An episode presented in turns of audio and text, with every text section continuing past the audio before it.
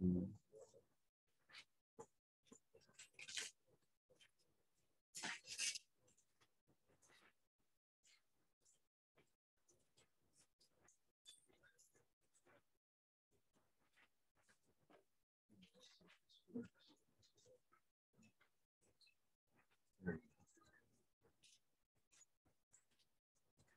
hallelujah. Well, I want to extend another warm welcome.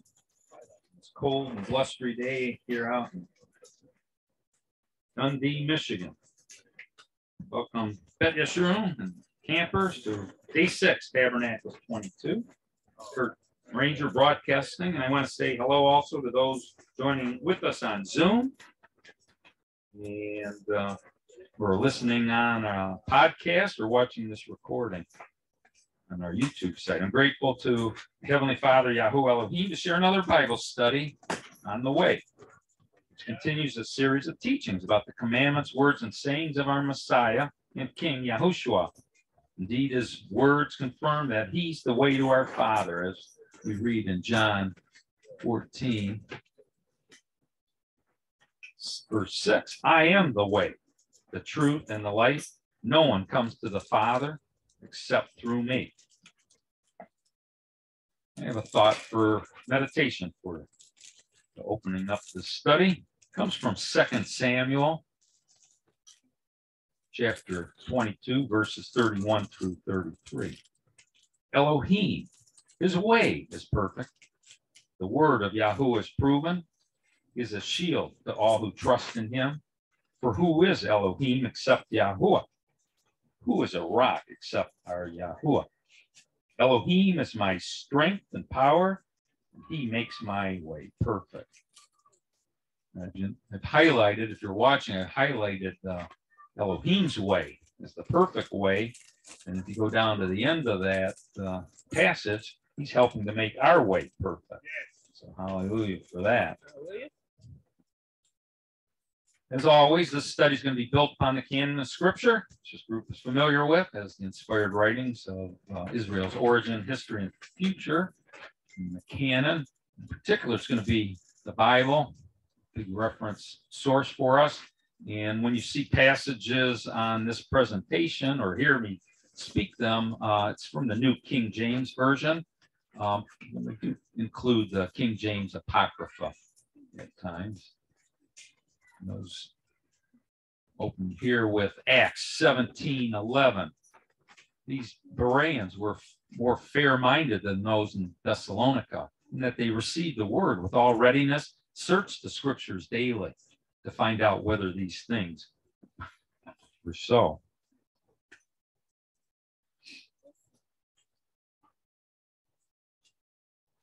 We'll also be using some other resources throughout this study, Strong's Concordance.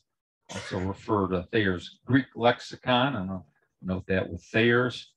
Uh, in this study, I also checked out uh, definition from Webster's 1828 dictionary.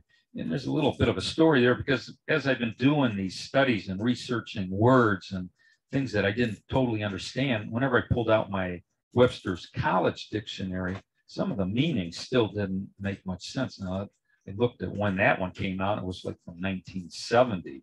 So uh, those of you uh, realize that uh, the Bible we're reading, especially in the King James, was translated back as early as the, the 1600s, but 1611. But uh, even the more recent versions are still from the 1800s. So it's helpful to go back and check out the English meanings because sometimes, and I'll show you how, how that works as we get into this study. And also want to give some credit to uh, A Word from the King, which is a book written by Obadiah Elohim. So I do strongly encourage you to, um, to check out that resource book if you haven't already read it.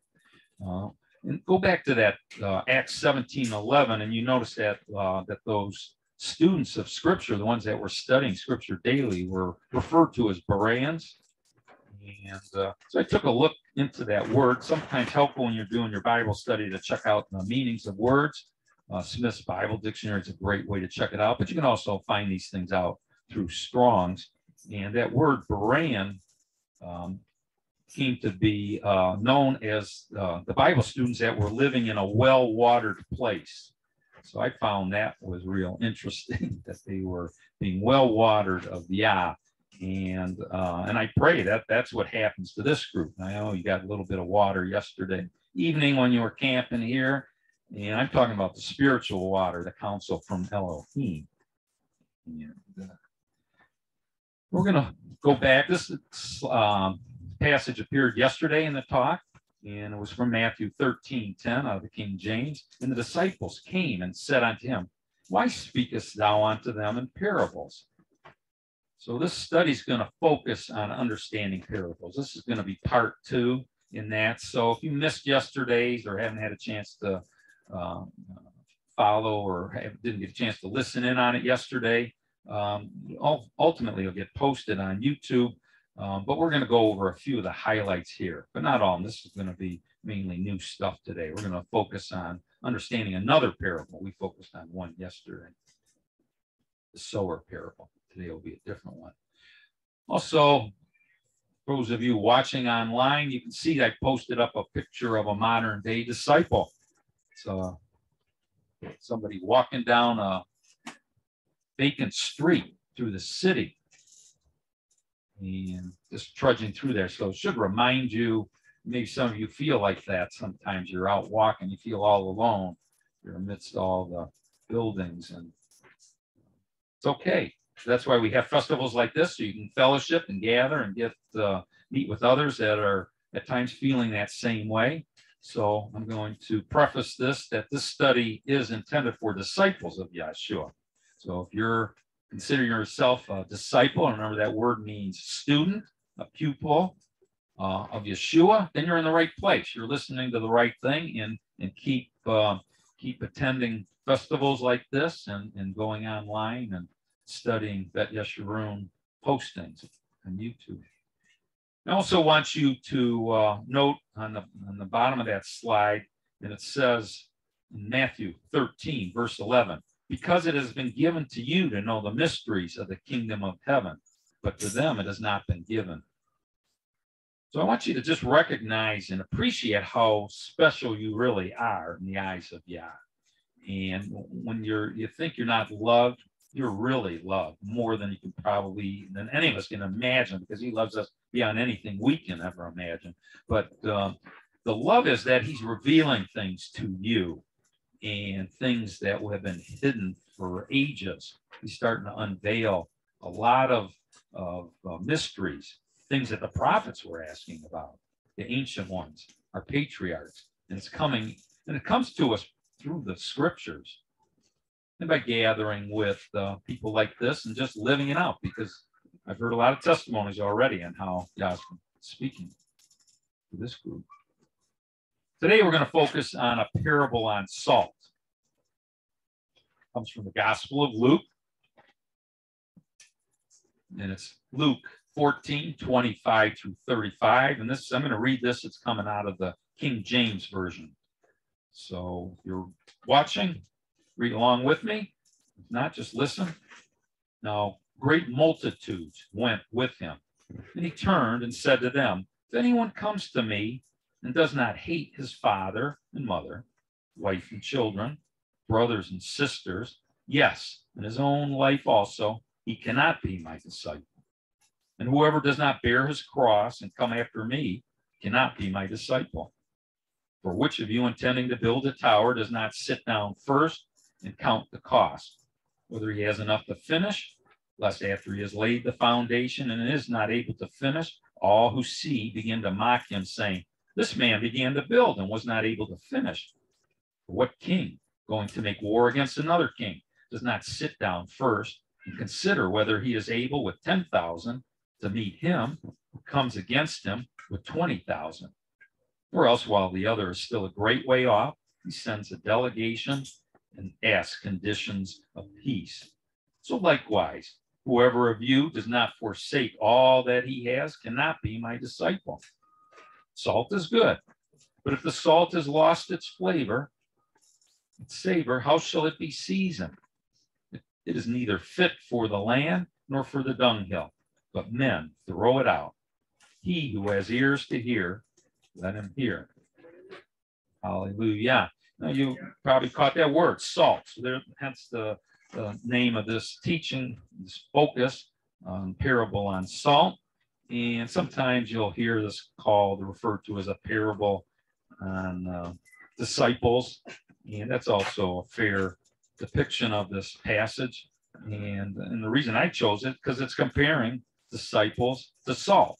So I don't see many people using a parable on salt, so I thought it was cool just to do something different. And we're going to focus on salt later in this uh, in this study. I also want to call your attention to the last uh, verse there. It says, "He who has ears to hear, let him hear." Now, that's a directive from our Messiah. It's a saying to his disciples in particular. Hear him. Hear what he's saying. So that begs the question: Who has ears to hear? Here in the uh, Bible, according to Thayer's, and this is coming out of Thayer's definition, is the Greek word akouo, G191. It means to be endowed with hearing, not deaf. That's the physical definition. Everyone has that, right? We're all very uh, well aware of uh, those that without the faculty of hearing, they, they're deaf. And that isn't who he was talking to because he knew they were hearing, they were listening to him. So that should be your first clue. He's talking about something deeper than than that uh, when he when he says he who has ears to hear. He's actually talking about a spiritual matter. And and the other thing I want you to catch here is that Yeshua was speaking to um, to the audience uh, as, a, as a great multitude. So in spiritual terms, that that's a picture of humanity as a whole. And yet, few then, or now for that matter, are listening to his message, and even fewer are understanding or accepting his words. So, uh, a lot of times people think, well, he really can't come only to save a few, or you know, or a special few. Reality, if if you look in Scripture, you'll see he was talking to multitudes all the time. They just didn't have the ears to hear. Some of them didn't want to hear. Some of them ran away from him when he was talking you'll see the same kind of stuff go on now. So, but this message is for those with ears to hear. But let, let's look a little bit more. I want to prove out that that word great there means pol, polus in, in the Greek. Uh, means much, many, abundant, plenty, plenteous. So it's many people. That's the first thing you should be catching there. And multitudes is the word in Greek, oklos, means a throng. It's not just a, a few in the crowd. I mean, if, if he he could, he would have walked into the Michigan Stadium on game day and tried to. Would they have listened? No, not if the cheerleaders were out there and the band was coming on the on the scene. But just want everyone to understand that uh, Yeshua did come to speak to everybody. And uh, the thing I liked about Strong's, it, it refers to the people as a riot, oppressive people. It was a, it's, it's, it's even, a throng. I mean, it's a, if you're looking for it, just the and the other beautiful thing about scripture is you can actually picture these scenes. So, so take your time when you're reading it and investigate what these mean, words mean because there's a beautiful picture of it. So I checked down uh, uh, into uh, the Bible and found this passage I want to share for you. It comes from John 7 46 through 49. No man ever spoke like this man. Then the Pharisees answered them, and they were talking to these officers who said that. Are you also deceived? Have any of the rulers or Pharisees believed in him? But this crowd, Oklos, that does not know the law, that was their law, the teachings and traditions, is accursed. So you can see how it's kind of interesting. Yeshua loved the people. The Pharisees thought they were a bunch of dummies and, uh, and, and just viewed them as a rioting crowd that was cursed. So I just want you to get, again, a beautiful picture between what Yah was viewing the, the general public, what we would call, and how the Pharisees thought of them. The Pharisees were supposed to teach these people. They just viewed them as ignorance. And they did uh, little to nothing to, to, in fact, they just landed more burdens on them, their own laws. But Thayer's talks about a, a, more of a spiritual concept in that word here, and it means to comprehend and to understand. And there's a passage that speaks directly to that. It's in John 10, 27 through. We up, oh, we're back. Sorry for the interruption. Lost sound for a minute. Second. Um, John 10, 27 through 29. My sheep hear my voice, and I know them. They follow me, and I give them eternal life, and they shall never perish, neither shall anyone snatch them out of my hand. My Father, who has given them to me, is greater than all, and no one is able to snatch them out of my Father's hands. So if you're hearing Yeshua, you're hearing his the Father's voice, consider yourself among that flock of sheep. It's a good thing. Psalm 95, 70, uh, Psalm 95, 7 through 8. Take into the Hebrew scriptures. For he is our Elohim, and we are the people of his pasture and the sheep of his hand. Today, if you will hear his hear his voice, that word is Shema. Do not harden your hearts as in the rebellion, as in the day of trial in the wilderness. So while Yah's commandments, words, and sayings are for everyone, only those of his flock will follow him and understand him and do what he says.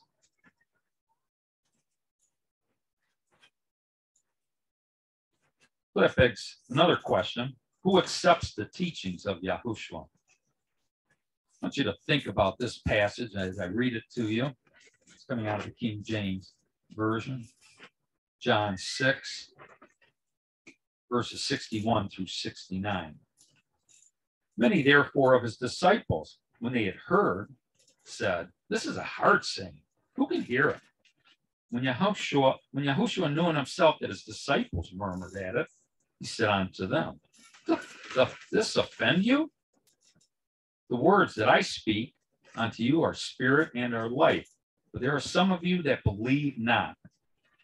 From that, many of his disciples went back, walked away, no more with him. Then Yahushua said unto the twelve, Will ye also go away?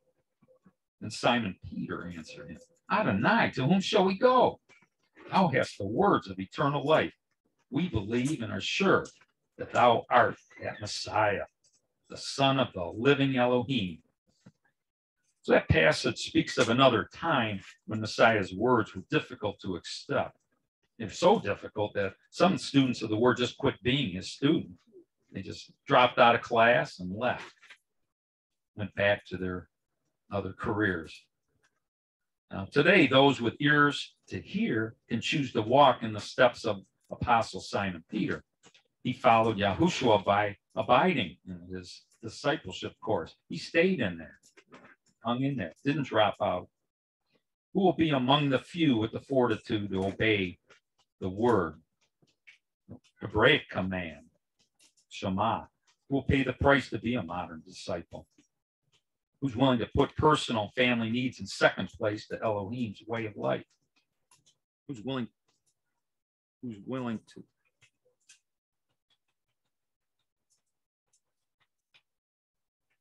back up.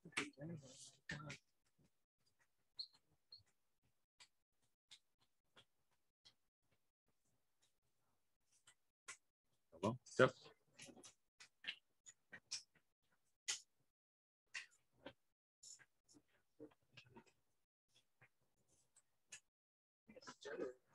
Generator out. But you can, you can, uh, you can keep talking. Keep talking. They, they, they'll hear even through this speaker. Okay, we're gonna keep going. I'll just talk a little bit louder. And, um, who's willing to put personal and family needs in second place to Elohim's way of life? Live in, live in the word of Elohim, embrace persecution for being Yahushua's follower.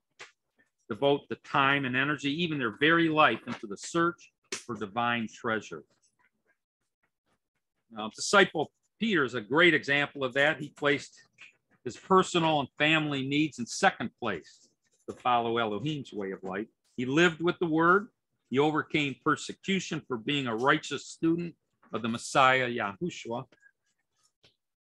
And I found a passage, if you like, it's in Revelation 3 5 out of the King James Version of the Bible. It goes, He that overcometh the same shall be clothed in white raiment, and I will not blot out his name from the book of life, but I will confess his name before my Father and before his angels. So we see a passage here from the, the parable of salt. Our disciples to hate their family. And I'll read it to, to remind you what it was. It was Luke 14, verse 26. If anyone comes to me and does not hate his father and mother, wife and children, brothers and sisters, yes, in his own life also, he cannot be my disciple. Now, that passage, like many parables, can be misunderstood. For example, are disciples to truly hate their family? The answer is no. Even though it says that, I want to show you whenever you're seeing something in scripture that doesn't feel quite right, that's not resonating with something that you've heard in the past from scripture, it's oftentimes a, a sign that, that either your understanding of the translation is, is a little bit off, or the translation is saying something not totally in the way that you're in, interpreting it. And that's what you find in this word hate. That that word hate in the in the Greek is the verb mis. And it means to love less. It does mean hatred and some of those what those strong word thoughts that we've always thought about. But it also means in scripture to love less.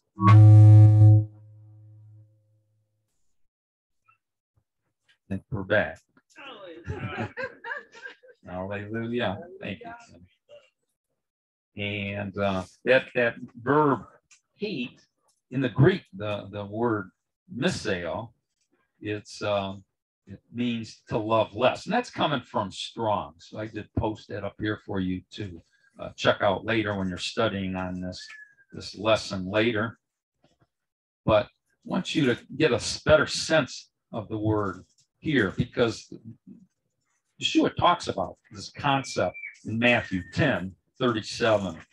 He goes, He who loves father or mother more than me is not worthy of me. And he who loves son or daughter more than me is not worthy of me. So again, I want you to get that, yeah, Elohim first, family, friends, second, personal needs third. Okay, say a lot on that. We sometimes get it twisted. That most people get it twisted.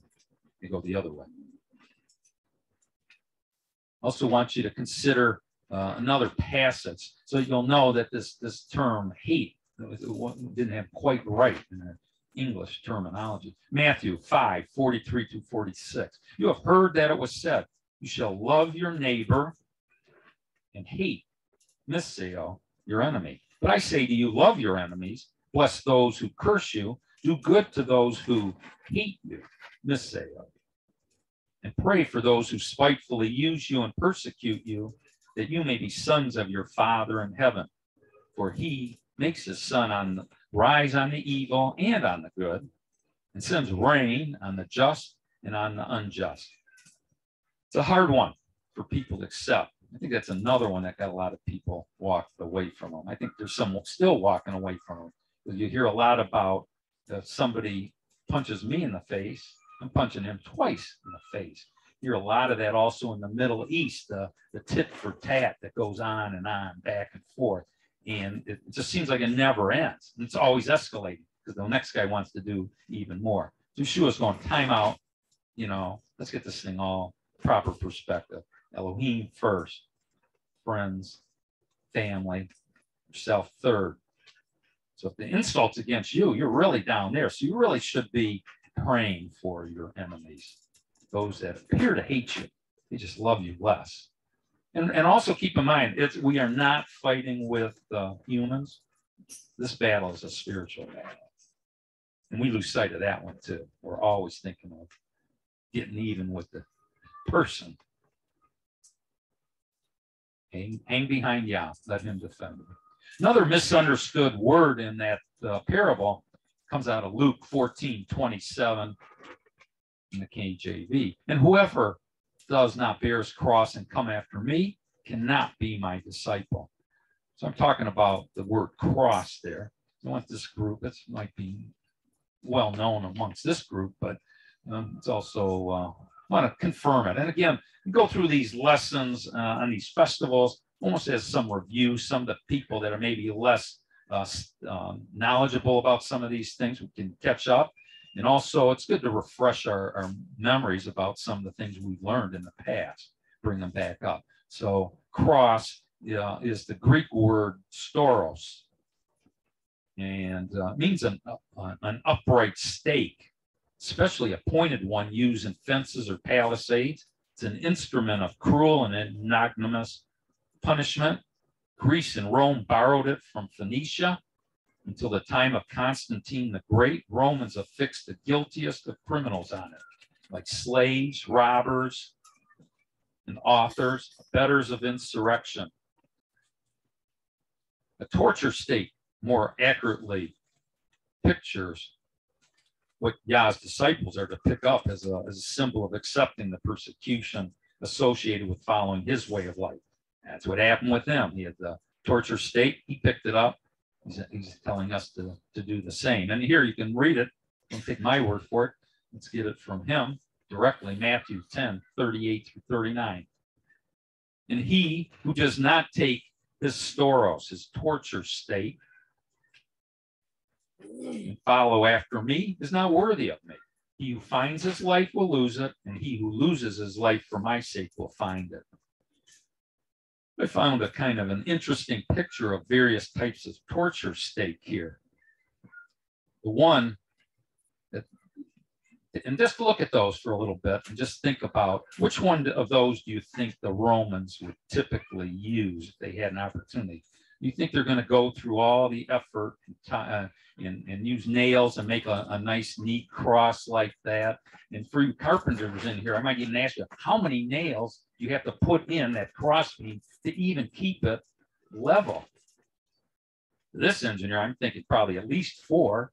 And the Romans often struck me as being kind of cheap and, and, and lowering. But besides which, look who they were putting on these things. These are the, the worst of the criminals. They don't want to spend money on this device. So they're just going to take a tree, cut it, and put it up as a straight pole and attach people and uh, and overhead, feet on the bottom, and up they go until they're done. And my brother went to the Holy Land a few weeks ago, and he says that's what they showed him, the one on the, the, the straight pole. That's what they're showing up there.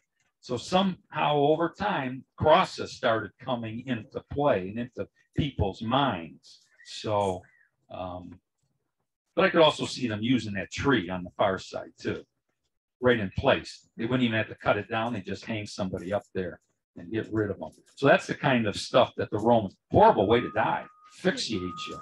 It's gruesome. And it truly is a torture stake.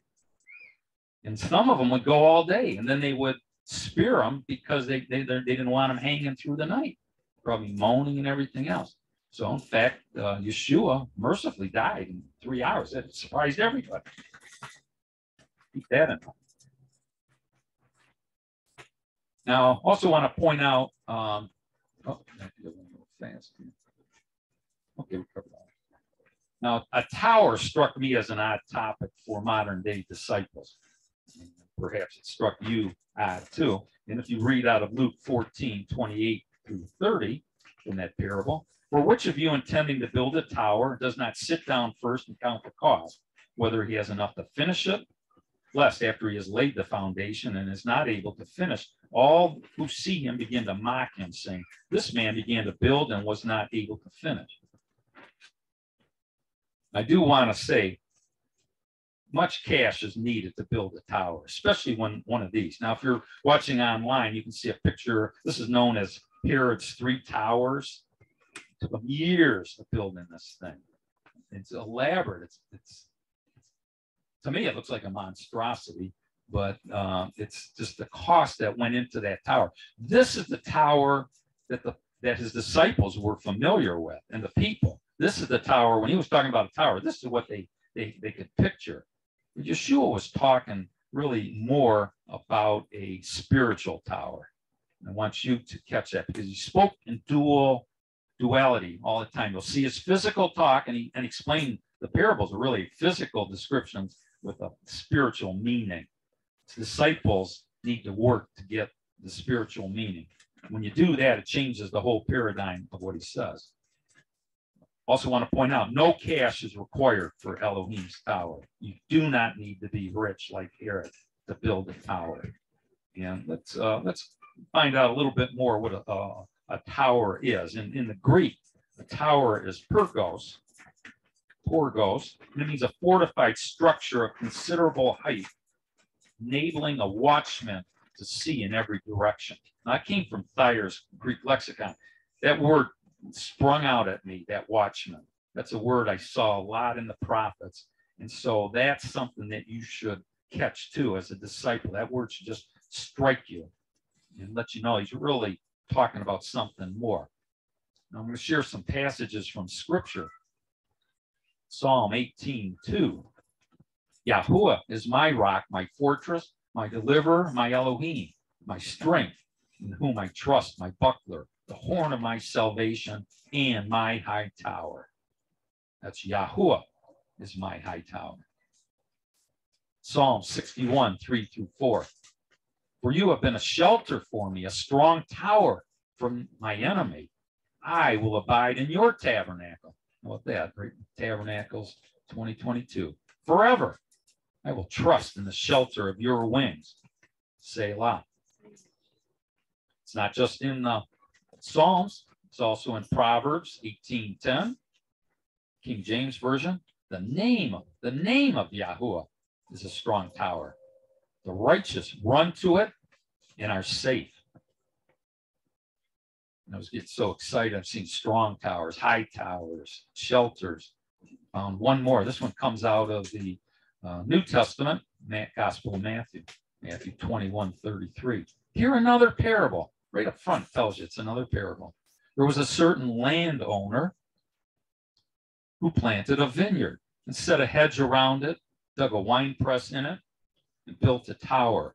And he leased it to vine dressers and went into a far country.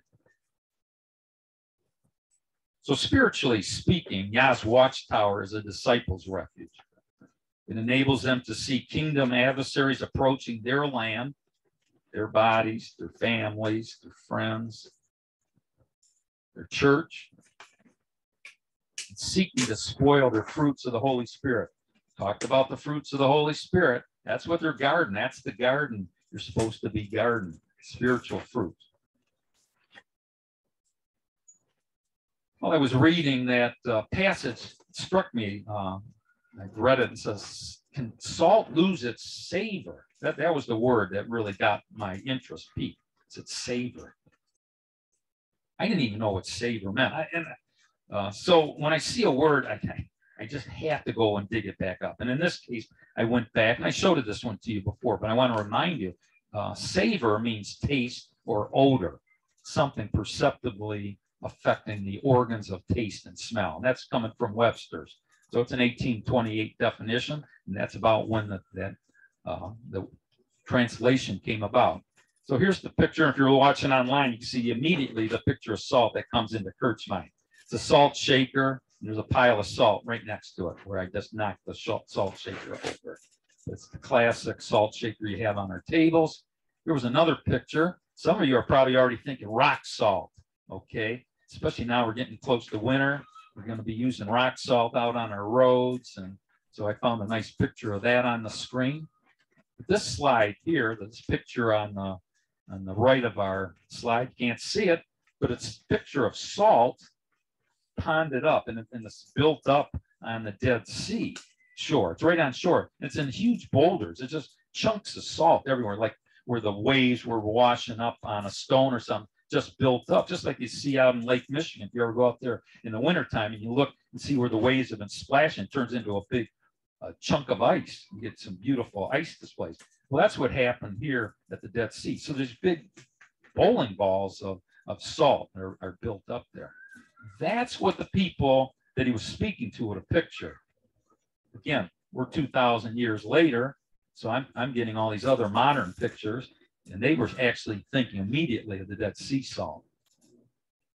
Now, I want to point out the Dead Sea salt reeks of sulfur, and it is um, it's it's and it has it's inedible. It has a bitter taste, and the ancients found it useful only as a weapon of war and they used it to destroy land. And I found some passages for you of how they were doing that. in Judges 9, verse 45. Abimelech fought against the city all that day. He took the city and slew the people that therein and beat down the city and sowed it with salt. And his way out through Dead Sea salt all over the city. That was a primary source. They didn't get their salt the way we get it out of Morton salt up in Port Huron where they're underground and pulling it out with water. They would go to the shore, pick up bowling balls of it and carry it on their horses. When they were done with the city, destroying it, they left the salt so it could never come back. Couldn't grow stuff in salt. Kills the land. Here's another passage from Zephaniah 2 9. I live, saith Yahuwah, Zavaot, the Elohim of Israel. Surely Moab shall be as Sodom, and the children of Ammon as Gomorrah, the breeding of nettles and salt pits, and a perpetual desolation. The residue of my people shall spoil them, and the remnant of my people shall possess them.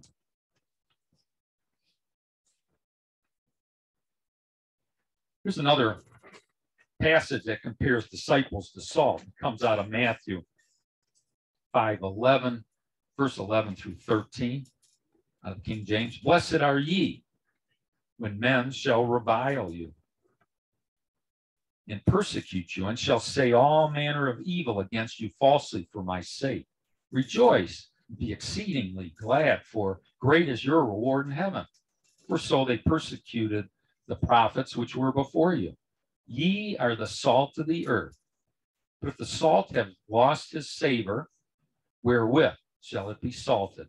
It is thenceforth good for nothing but to be cast out and to be trodden under foot of men.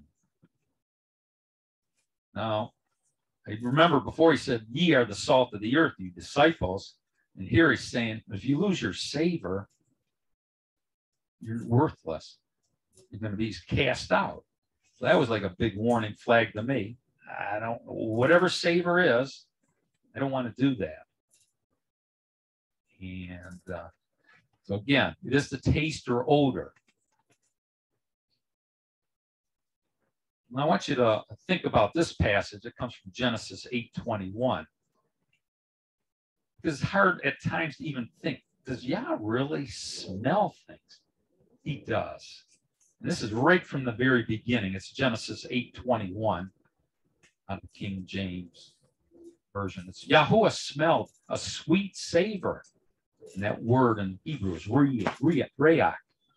And Yahuwah said in his heart, I will not again curse the ground any more for man's sake, for the imagination of man's heart is evil from his youth. Neither will I again smite any more living thing as I have done. So recall that was after the, flood, the deluge with Noah. Yah was smelling the earth. So Yah can smell things.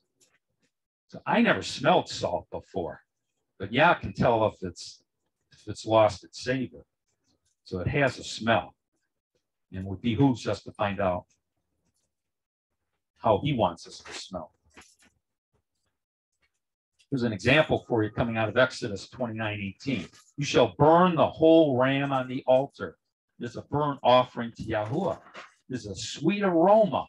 That word, rayak, an offering made by fire to Yahuwah. That's a pleasing smell to Yah. So when you're going through sacrificing, you know, and I know we aren't killing animals and sacrificing them, although if you think back how that must have been a, a barbecue, just the smell of a barbecue, that aroma going up. I've smelled some in the camp here too. You can smell food when it's when it's cooking up, and that's a pleasing aroma to Yah. It's especially pleasing to him when his disciples are sacrificing themselves on the altar. They're giving up their bodies, going through things that they uh, aren't accustomed to. Much like you're doing, this is so out of bounds for so many of you. This is a truly a living sacrifice. You're not burning it. You're not, flesh isn't burning it, but that smell is going up to Yah.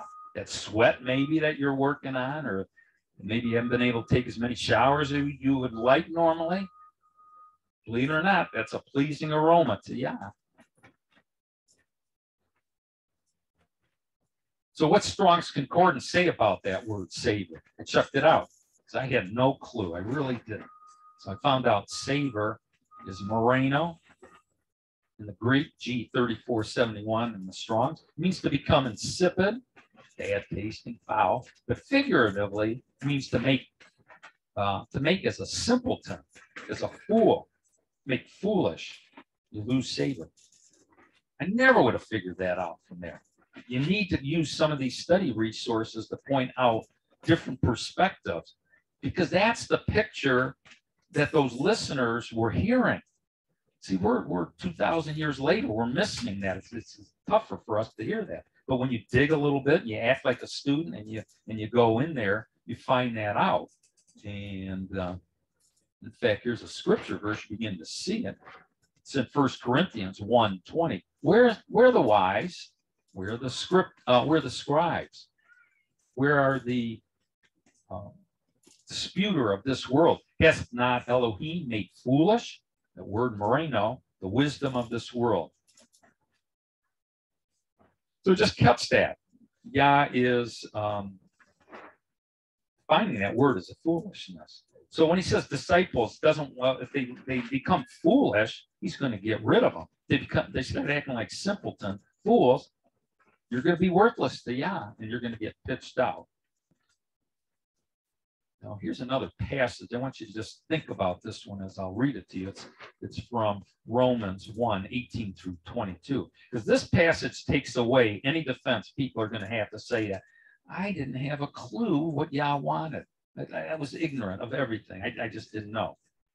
There's a passage in scripture that speaks to people that are going to use that as a defense when they get up uh, in, in the, the, judgment time. And it's uh, Paul spotted, and he shared it with the Romans. It's uh, 1 18 through 22. For the wrath of Elohim is revealed from heaven against all ungodliness and unrighteousness of men who suppress the truth and unrighteousness because what may be known of Elohim is manifest to them, for Elohim has shown it to them.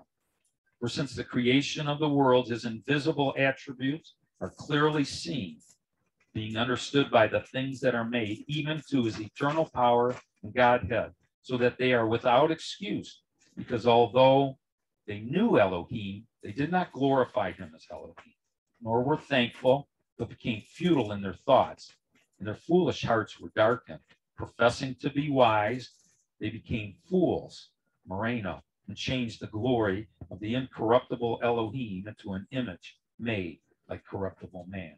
So again, that's that they, they, they lost their savor. They became fools. So it's um, the defense that they didn't know, yeah, it puts in the heart of, of everyone. And I think it's especially come true now at these times. There's so much knowledge. Knowledge is moving so quickly that the excuse that I just didn't know, I didn't know what Yah was looking for.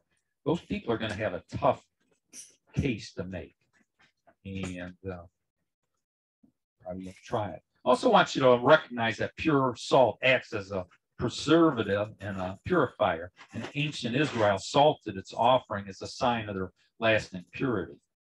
Again, right up at the very beginning of the book, Leviticus 2:13 Every oblation of thy meat offering shall thou season with salt, neither shall thou suffer the salt of the covenant of thy Elohim to be lacking from thy grain offering. With all thine offerings thou shalt offer salt. So good salt also signifies Elohim's everlasting covenant. You can read this in 2 Chronicles, verse uh, chapter 13, verse 5. King James goes, Ought ye not to know that Yahuwah Elohim of Israel gave the kingdom over to Israel, over Israel to David forever, and to him and to his sons by a covenant of salt. So again, it's an everlasting covenant. Now, those uh, words of Abiyah, uh, and that means Yah is my father. So again, sometimes when you see some words, and if the Spirit moves you to check out the meaning of it, check it out. Because I, I can't tell you how many times I found little gems just by going. So I thought that was cool that Yah is my father. That was the name of Abiyah. Refers, and he was there referring to Yah's binding and forever promise to the sons of David, which means this group knows, beloved of Yah. Even today, some cultures have a custom of eating salt to bind in agreements terms. And I put a little picture here um, of David's salt covenant, showing the salt uh, over the, the words of that passage. I also found this picture, and I found this kind of neat. It's a, a, a bride and a groom at a wedding ceremony. I didn't even know about this culture. Out of all the weddings, and you know, you get to be my age, you go to a lot of different weddings. I had never seen a married couple do a covenant of salt.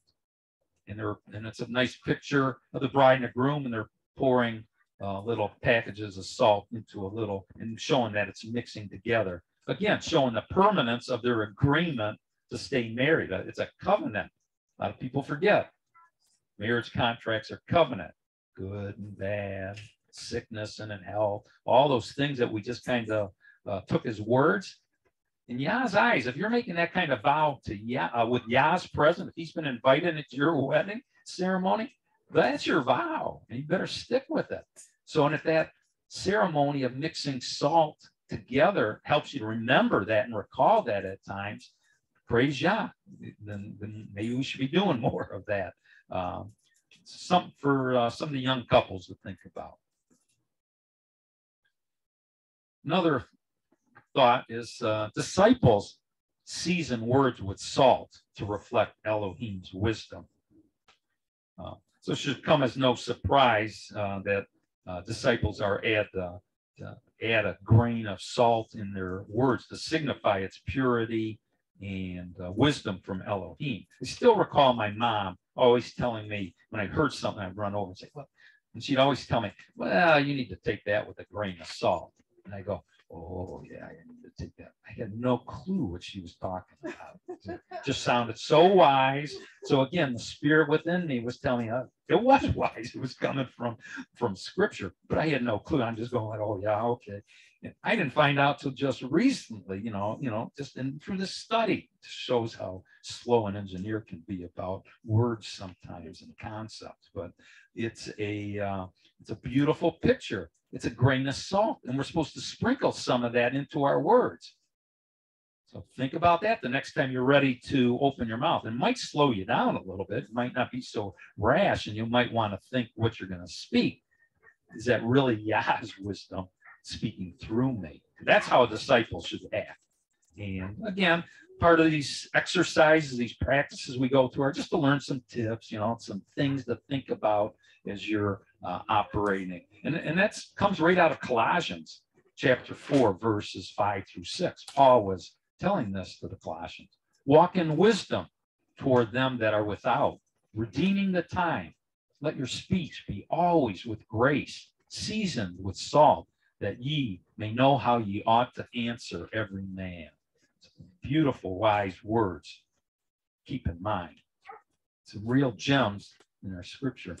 Also, uh, learned that ancient Israel also used salt to dry and tighten a newborn skin. This was found in uh, Ezekiel 16, verse 4. As for thy nativity, in the day that thou wast born, thy navel was not cut, neither was thou washed in water to supple thee, thou wast not salted at all, nor swaddled at all. Of course, Ezekiel was, was reading them the riot act because they weren't doing what they should have been doing.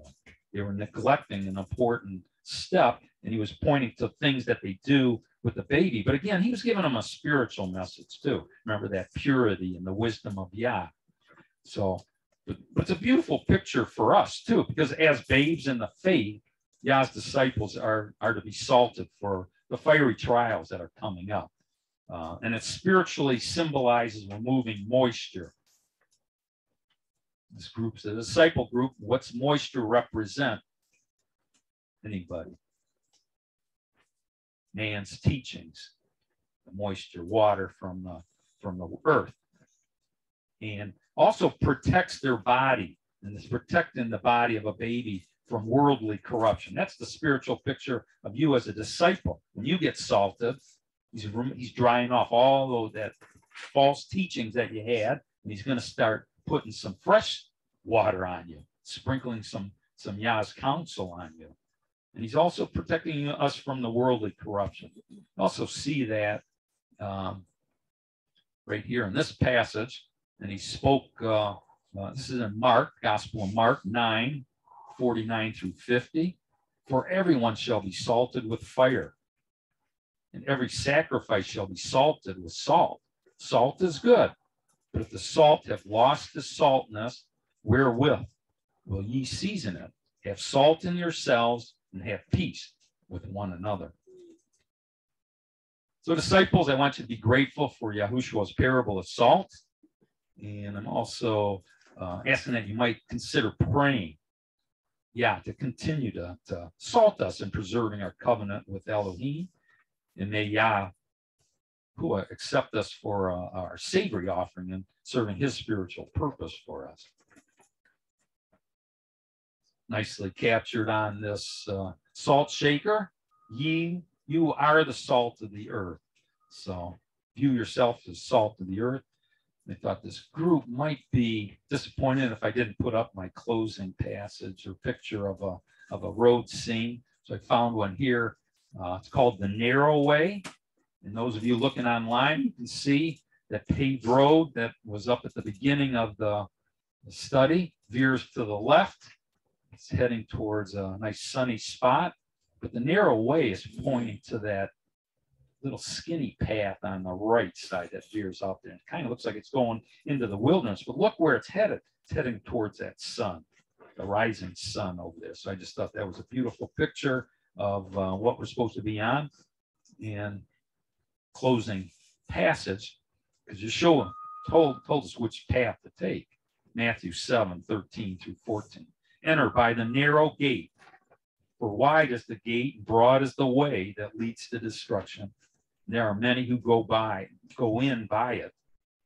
Because narrow is the gate, difficult is the way which leads to life. There are few who find it. If this group is finding it, I just want you to stay on that narrow path. Hallelujah. And now your favorite time, break time, followed by dinner very shortly from. Hallelujah.